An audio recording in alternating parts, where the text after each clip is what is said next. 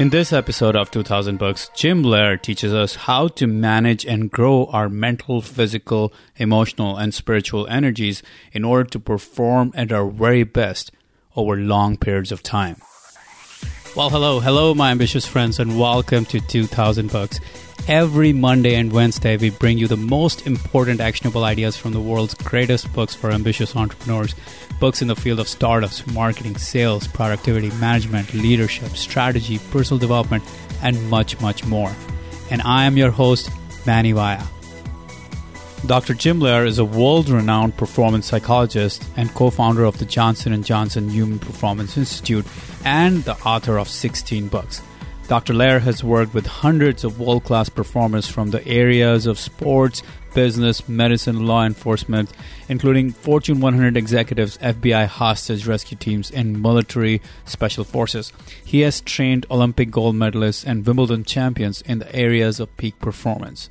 Today, we're talking about his outstanding book, The Power of Full Engagement, why it's all about managing our energy and not time in order to perform at our very best. Jim, I'm really excited to have you on the show and talk about this really important topic. So, welcome. Thank you very much, Manny. It's exciting to be with you. Thank you. Uh, let's start today with the power of full engagement. And before we start with the power of full engagement, would you please tell us your story, your personal story, and how it really led to this book? Well, I was trained as a psychologist. I was trained in community mental health. And in the early part of my career, I was chief psychologist and executive director of a very large community mental health center system that served the whole central and southern part of Colorado. We covered a catchment area of 8,600 square miles and nine offices and a very big staff. That's what I was trained to do, and that's what I thought I would do for the rest of my life. And I became associated with an exercise physiologist who became a a legend in, in, track and field. His name was Dr. Joe Vigil. And we became good friends, and he kept asking me,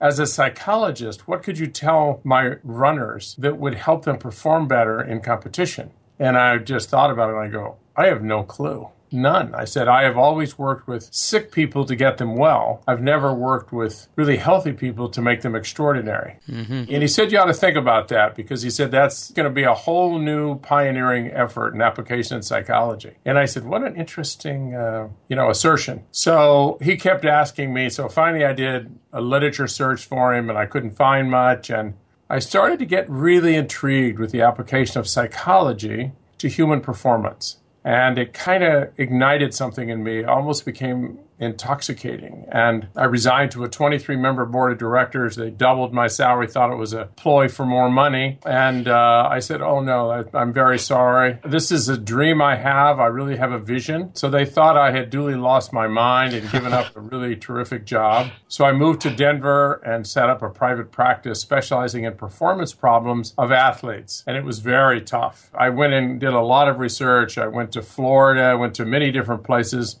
Spent six years at the Nick Bollettieri Tennis Academy studying all the top players at that time. And then eventually, uh, in 1992, I joined forces with a guy by the name of Dr. Jack Groppel, who had his PhD in bioengineering, was head of the biomechanics lab at the University of Illinois. We decided to start a, a company specializing in human performance under pressure. And we uh, set this center up in Orlando, Florida. We felt that was the best, most centralized location. We uh, raised money from investors. We purchased a nine acre site site in a place called Lake Nona, and we started building the company. And it became quite successful. And 2008, Johnson and Johnson and all their executives became so intrigued with the company that they wanted us to join their company, and they purchased the Human Performance Institute and now it is the Johnson & Johnson Human Performance Institute. And we specialize in high stress venues helping people to thrive in high stress mission specific venues from military to sport to executives in training and in medicine. We have a big big program in medicine. And uh, all of my books I've written like 16 books. They all represent kind of where I was at the point in this evolutionary tale. And we're very science based and so my goal was to make the information very palatable to people who are not scientists, but to try to still give real credence to the science behind it so that if a scientist were to look at this who actually conducted the research, he'd say it was a rather accurate representation of the findings and an interpretation that I might have made in the book. So it's been an interesting journey. I still work for the company and helping Johnson & Johnson initiate a lot of new ideas and new thinking. The power of full engagement. We launched it um, in 2003. Yeah, let's just talk about the power of full engagement. That one you did with Tony Schwartz, right? Yes. Yes. And that's when you were still working the HPI was still HPI by itself. Johnson and Johnson took over in 2008. Right. Yeah. So what was the trigger for you to write The Power of Full Engagement? Like what was the genesis? Well, in my work, I began to realize in all the work I've done with professional athletes and everything that I began to realize that we had a very uh, bad metaphor, a bad model for looking at human performance. And we were fixated on time. And we started to realize that time is not the substrate that makes our life work. It's energy. Mm-hmm. It's not the time you spend on something, it's the energy you bring to the time that you have people are obsessed with time. All this crazy restructuring of the time management philosophies and so forth that people have been dosed heavily in time management, given the notion that, which is the premise of, of most time management systems, that if you really want to be successful, you got to decide your values, you got to decide what really matters to you. Then you got to very courageously start setting aside time and investing time in those things and people and causes you care about. And in so doing, by investing, you'll spawn order, you'll spawn growth and harmony. And that was pretty much an assumption that was unchallenged for years and years with all the smart people in the time management industry. When we challenged it, for me, it just did not work. And I think that whole statement is wrong. It's not the time that you spend or invest in people. You can be 25 years in a marriage and have nothing by way of a return. It's the energy. If you follow your energy, what did you invest in in that marriage? Where did the energy go? We began to realize that we get back what we invest our energy in. We actually spawn growth when we invest energy in something. So if you want to grow your bicep, you got to put extraordinary energy into that bicep by lifting weights. If you want any dimension of your personality or ever anything to grow, kindness or gratefulness or focus or intensity, your values, you're going to have to invest energy in them. Mm-hmm. And so it's not time. And that was the real thesis mm-hmm. that opened the door of the book. That it's we are basically reservoirs of potential energy, and that the more energy we have and the more focused we deliver our energy consistent with our values, time lights up. It brings life to time. Mm-hmm. And so we're trying to make the metaphor and the substrate around everything that we do as human beings is around our energy. That's great. And unfortunately, as you said, we are a society obsessed with productivity. We're obsessed with being efficient. We want to spend more time on the things that matter, which is really important. But at the same time, what you're saying is time is like a multiplier with the energy. If you have zero time, but a lot of energy, even then you don't get much done. But if you have a lot of time, but you bring really terrible, negative, or zero energy, you're not going to get anything done either. And the example I like to think of a lot about is the great businessmen of our times who have generated billions of dollars in value compared to a farmer who's probably putting in the same amount of hours and time, but is probably not going to get anywhere close to the value generated in his lifetime. So the difference is not necessarily the amount of hard work they put in, but the intention and the energy they brought to the table when they were doing what they were doing. Yeah, even when you don't have a lot of time, let's say you don't have a lot of time with your son or your daughter, but uh, in the morning you just uh, write a little note to them that really tells them how much you care about them. So maybe it takes two minutes, but the investment of that two minutes, if it's very genuine and it's really thoughtful, um, can have a huge impact on the relationship you have with your son or daughter. So we tend to measure things eight hours in a workday. We measure everything in terms of time. We have clocks everywhere. And we think that somehow time invested is equivalent to value returned. Mm-hmm. And it's absolutely not true. The most important thing we have as human beings and to give to the world is our energy. And the more skillfully we invest our energy in things we want, it won't be how long you live. It will be the energy you brought to the time you had aligned with what mattered to you that actually makes your life work. That's true. That's true. Uh, let's jump into the books, the details of the book. I mean, we talked about time and energy, not time, being the most important metric in some ways uh, when it comes to living our lives. Let's talk about some of the most important ideas from book, other than this idea, and maybe three ideas from the book that key takeaways from the book. In my work, I came to understand that the greatest gift we have to give to the world is our intentional, full and best energy right here, right now. Mm-hmm. And full engagement, as we defined it, is an acquired ability to summon what is the most precious resource you have, your energy. You give life to whatever you give your energy to, and to summon it in this moment, not in the future, not in the past, but in this moment, you bring together this special gift of energy in the present. And that is what makes things happen in life. The opposite of that, and this was a very difficult concept for most people in the and they challenged it a lot, but now we know it's true because there's so much science around it.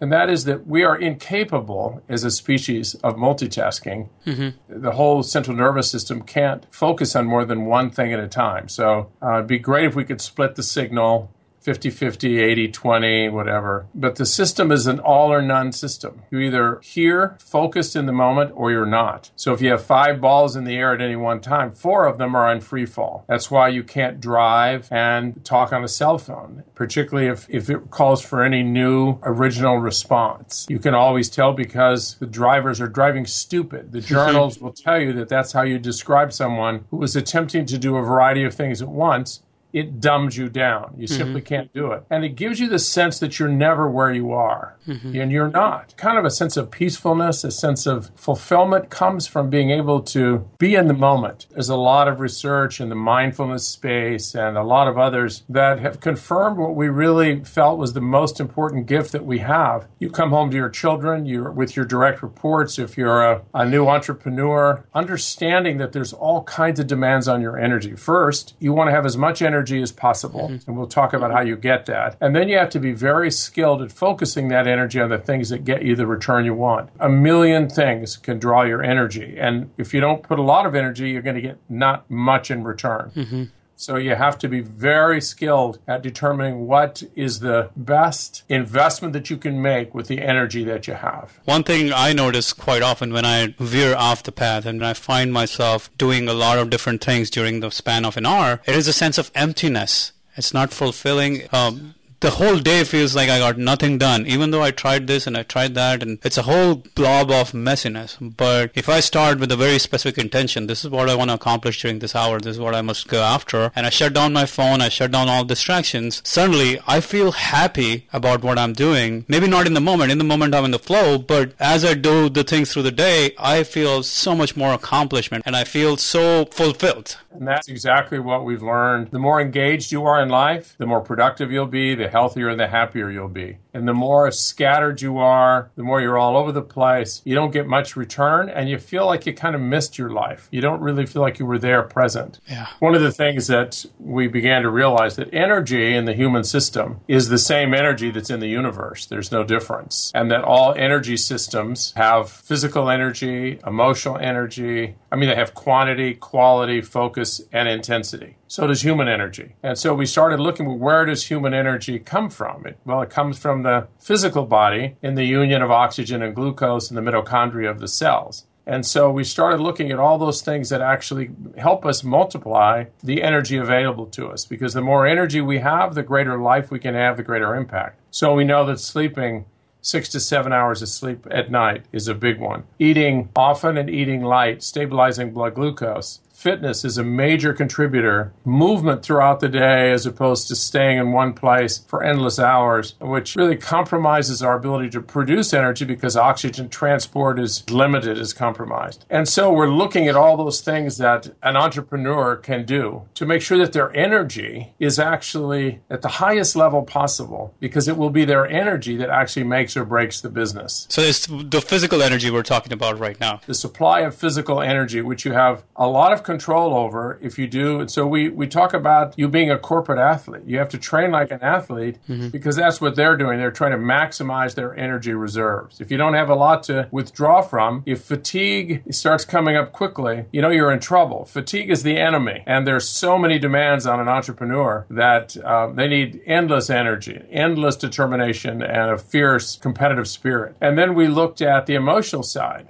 the emotional side is really determined by the valence of energy that one has, whether it's survival based or whether it's positive and opportunistically based. Human beings function much better when they're seeing the, the world through positive, optimistic, encouraging, inspirational eyes. And that's kind of a learned response. It's very easy to become cynical and sarcastic and jaded, to see risk everywhere, to be afraid. But we need to have good clarity, but at the same time, we need to be operating from essentially a positive mindset mindset. And that was a very important part of kind of the formula we put together for high performers. The focus of energy comes mentally, and that really is fundamentally an awareness of where your energy is flowing at any moment of consciousness, and that you try as best you can to align your energy with what really is important and to be present as much as possible. And, you know, we're creatures of habit. So the more we can create habits that help us to catch ourselves when we start veering off the path. So we do a lot of work mentally to help people create that space. And then intensity or force comes from what we call the spiritual dimension. And that comes from your values, your sense of mission in life, your sense of purpose. And that perhaps is the most important dimension in human beings is why are you here? What is this all about? Why are you working so hard? What's really pushing you behind the scenes in terms of what are you chasing and for what reason? And the more you understand your purpose and how that really uh, connects to everything else else. That's what creates the sense of intensity and passion. And it normally, when you realize what it's all about, it really isn't about you, it's what you can do for others. It's a big awakening for people. We spend a lot of time helping them to decipher that and to come to it on their own terms. But that physical, emotional, mental, and spiritual energy is the basis of full engagement. And you have to have all of those present to be fully engaged. So let's take an example. If you do not have enough spiritual energy, if you do not have the values or your purpose aligned, or it's not pushing you, you can spend all the time you want, you can spend all the mental energy and focus you want, but you won't have the intensity, you won't have the drive to really accomplish what you're after. So if you're a starting entrepreneur, you have this vision of building a business and making a lot of money, but at the same time, it doesn't align with your purpose. It doesn't align with your values. You don't feel excited about what you're doing. You don't feel like you're making a difference in the world with what you're doing. You might feel you're stumbling. Is that a fair interpretation of where we're going? Yeah, the number one predictor of success in human beings mm-hmm. is drive, is how badly do you want it? Sometimes it's referred to in the scientific community as grit. Mm-hmm. Grit is a scientific word that means persistence. How badly do you want it? Mm-hmm. If you have a purpose that really doesn't connect to you very well, or if you really just kind of want to make money, mm-hmm. it really doesn't go deep into your soul. Mm-hmm. You're going to end up kind of wandering around because it's very hard for you to continue to manufacture artificial purpose. So we push people to go deep into their to the fabric of their lives, to their values, to what really life means to them, and to come up with a sense of purpose that will drive them through storms, through failures, through all kinds of tough times because every entrepreneur suffers setbacks, rarely a straight line. So you have to endure a lot of hardship, a lot of suffering. And uh, if you don't have a purpose, a reason, the suffering becomes almost more than we can handle. Mm-hmm. If you have a reason, if you have some kind of context that you believe you're fighting for something worthwhile, mm-hmm. you may have some pain, but it, you know, suffering is is another animal because it's pain without a purpose. And so, you know, drive is a very important part of being successful in anything. In any kind of business, you have to be very driven. So, so, I could hear someone saying, well, how about money itself being a purpose itself? Is money not something that can drive me? It can, can it not be a purpose in itself? What, what do we say to that? How do we explain that there's a rift here between just earning money versus living for your purpose? Money cannot be a purpose in itself? Well, this is a question that the research community has been looking at for a very long time. And uh, there is a connection between fulfillment and happiness and money up to a certain point. And that is the point where your basic needs are taken care of. It may be 70, 80, depends on where you live, 100,000. After that, money begins to lose its hold it's gripped. It becomes a, an endless chase that never fulfills you. You always feel a little bit empty and you suspect it's because I need more. Now I have a million, ten million, a hundred million, and it's never enough. You become addicted to the chase and the chase is not fulfilling. So money is uh, kind of a false purpose. We need enough money because that gives us an opportunity to live and to have shelter and food and take care of our loved ones. But it is very unfulfilling in itself and is likely to become very addictive with the consequence being an emptiness at the end of our life that all we did was chase money for its own sake and it never really delivered in the way we hoped. That's something that comes up in discussions way often with early stage entrepreneurs. Now let's move on. Let's talk about, I think one of the biggest ideas in the book is training like a sprinter rather than train like a marathon runner and you know the rituals and the pushing your comfort zone and the boundaries and all these things. So let's talk about that. How we can develop these energies how we can grow these energies how we can strengthen these energies. Well you know every biopotential in the human physiology is oscillatory. Nothing is a straight line. The only thing that's a straight line is death. And if all you do is work if all you do is push you're going to end up in serious trouble. In sport it's called periodization. You work hard then you take time off and you recover and healing occurs by going into the gym and working your bicep or tricep and then allowing 24 hours for it to heal. And then the adaptations actually expand the capacity of that bicep to exert and resist force. And so it is with every potential we have as human beings that we need to understand that oscillation is how we were built. Mm-hmm. We were not built to work endless hours mentally, physically, emotionally, or spiritually. We need to work very much like a sprinter, that a sprinter gives 100%, then takes a break, recalculates, re kind of renews the resources, and then off again on another sprint. And the times you want to be sprinting are when you're in important meetings, when you're with family, when you are trying to do things because people can tell when you're fully engaged, when you're really sprinting. But you can't sprint all the time. So you have to find times when it's not important to turn that big engine off. Mm-hmm. And if you can turn it off, you can turn it off by going in and exercising. It turns off the emotions, it turns off the mental. You don't think about that. It actually could be a spiritual practice practice because you're trying to have more energy for your family at home. And because you haven't been moving, this is actually a, a great practice to get more oxygen into the system and to actually get moving. So it's a renewal activity. It's a form of oscillation and it cuts across all the dimensions, all four dimensions. So most people don't understand. They think that the key to everything is just work, work, work, work. Mm-hmm. And the answer is, you know, you need to do a lot of work and you need to be sprinting.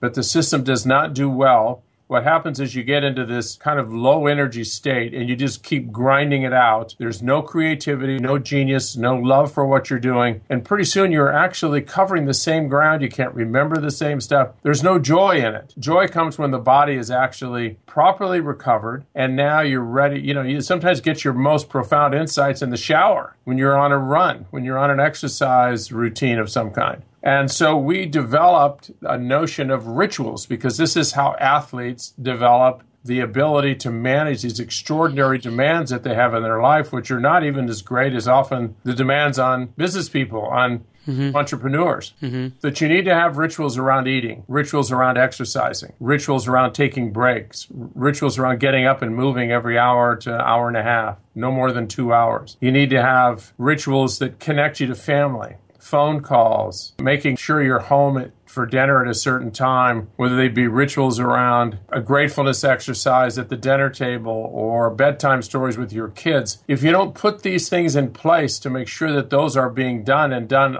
every day, mm-hmm. and then you bring your full engagement to that space, your life gets completely out of whack. And all you do is work, work, work. You start losing energy, you start losing hope, you make mistakes, and pretty soon you're in serious trouble. From a health perspective, mentally, you're not nearly as focused, emotionally, you're very fragile and spiritually you have no idea why you're doing this. Yeah uh, absolutely. And so i want to i want to understand because a lot of times i find myself working so hard but at some point I start to find my mental energies diminish and uh, I lose focus and I cannot perform at my very best. Uh, what, what are some ways to replenish that mental focus, that mental energy that I have lost after working for three, four hours at a time? What could be some examples of those? Well, first of all, an awareness. You know, you have to have some kind of an awareness, whether it's a timer, whether it's a little something that notifies you that you've been going for a certain period of time without a break. Mm-hmm. Let's say you're in an office building and they have a stairway. You go up the stairs at a pretty good pace and then you go very slowly down. And you go back up and you come down. So maybe you do that for five to 10 minutes and you oscillate up and down, and the whole physiology gets refreshed. And during that time, you may hydrate, take some water, make sure the system is fully hydrated because that compromises energy production very, very quickly. Mm-hmm. To make sure that you have something to stabilize blood glucose. So, something in the form of an energy bar, a piece of fruit, something that actually will help you to get energy Your brain cells, neurons, are gluttons for glucose. And as soon as your glucose level starts to get low, you get low blood sugar, your brain does not function as well. You're, and you're not even sure why you're not thinking clearly, but you're, you have to read that email three or four times you can't quite really understand it, and you wrote the email.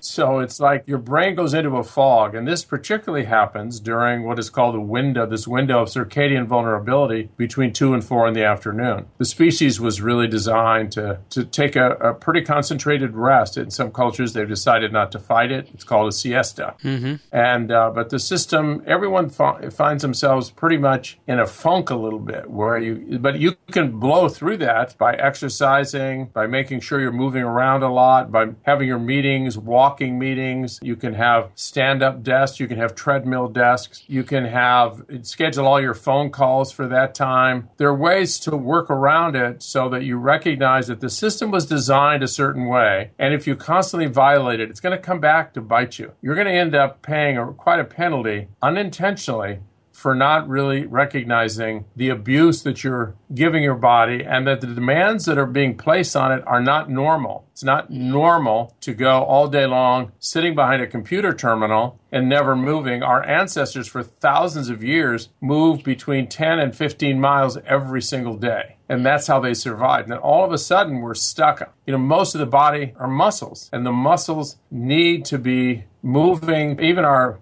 Immune competency is related to movement.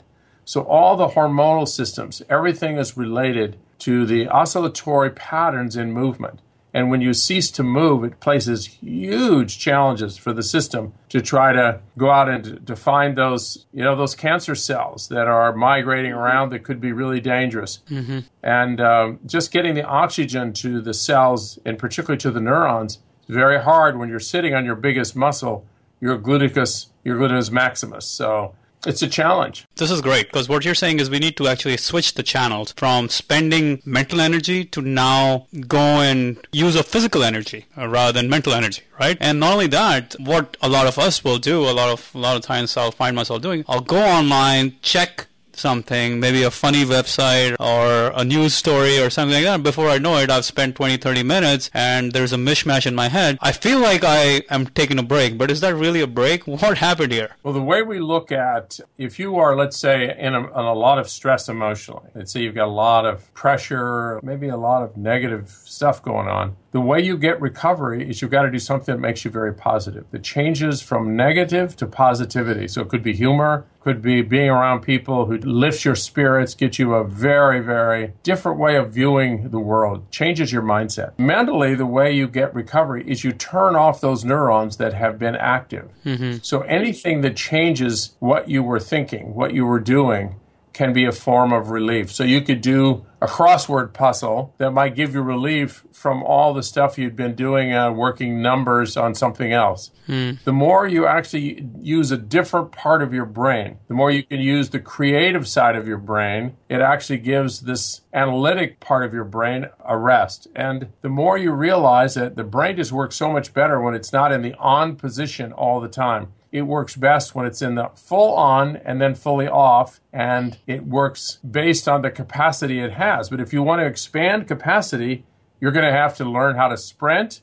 push beyond your comfort zone, and then recover. Mm-hmm. And eventually you'll expand capacity. But that's how sprinters, that's the only way you get faster, is you have to go further and further outside your comfort zone, then recover, and eventually you can spread at levels that before you couldn't even think about and still maintain it. Let's talk about one more element of renewal, which is the spiritual energy, or let's say both of them, spiritual and emotional energy. What's the best way to renew that energy? Because sometimes we feel like we're burnt out, that we're working so hard on some mission or some goal or some purpose that we just don't have enough left in our tanks. And maybe we're emotionally spent or spiritually spent in some ways. How can we replenish that? So spiritual energy is renewed by reconnecting to those values those people those that sense of purpose that really drives you. So it could be if you're a religious person it could be a sense of prayer it could be going back to just the reason why you're here on planet Earth. What's the thing that drives you? And you actually contemplate that. Maybe it's calling a loved one, spending a few minutes with them and reconnecting to them. And that just gives you a whole new sense of perspective and renewal. You talk to your children and what was kind of exhausting and kind of depleting now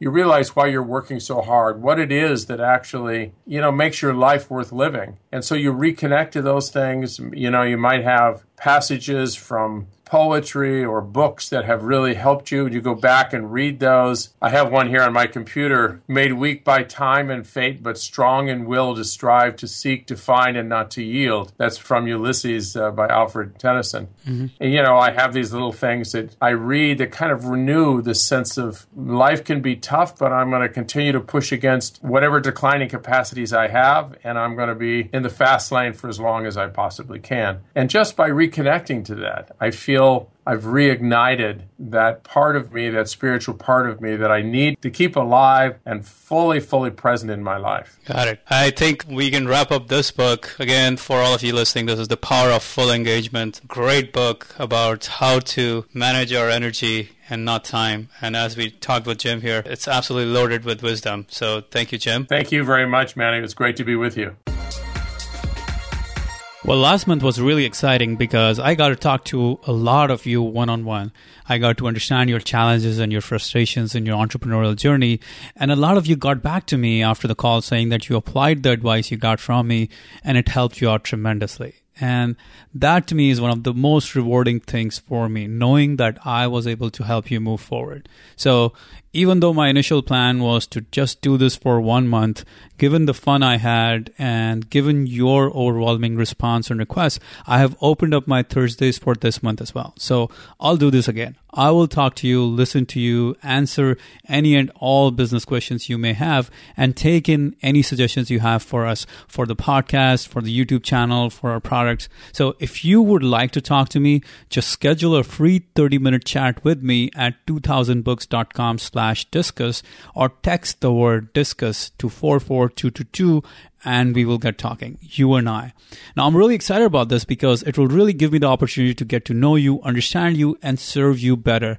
By the way, I want to be doubly clear that this is not a sales call. I will not pitch anything to you, and I hope you won't sell anything to me either. Okay? So let's just talk like friends. Deal?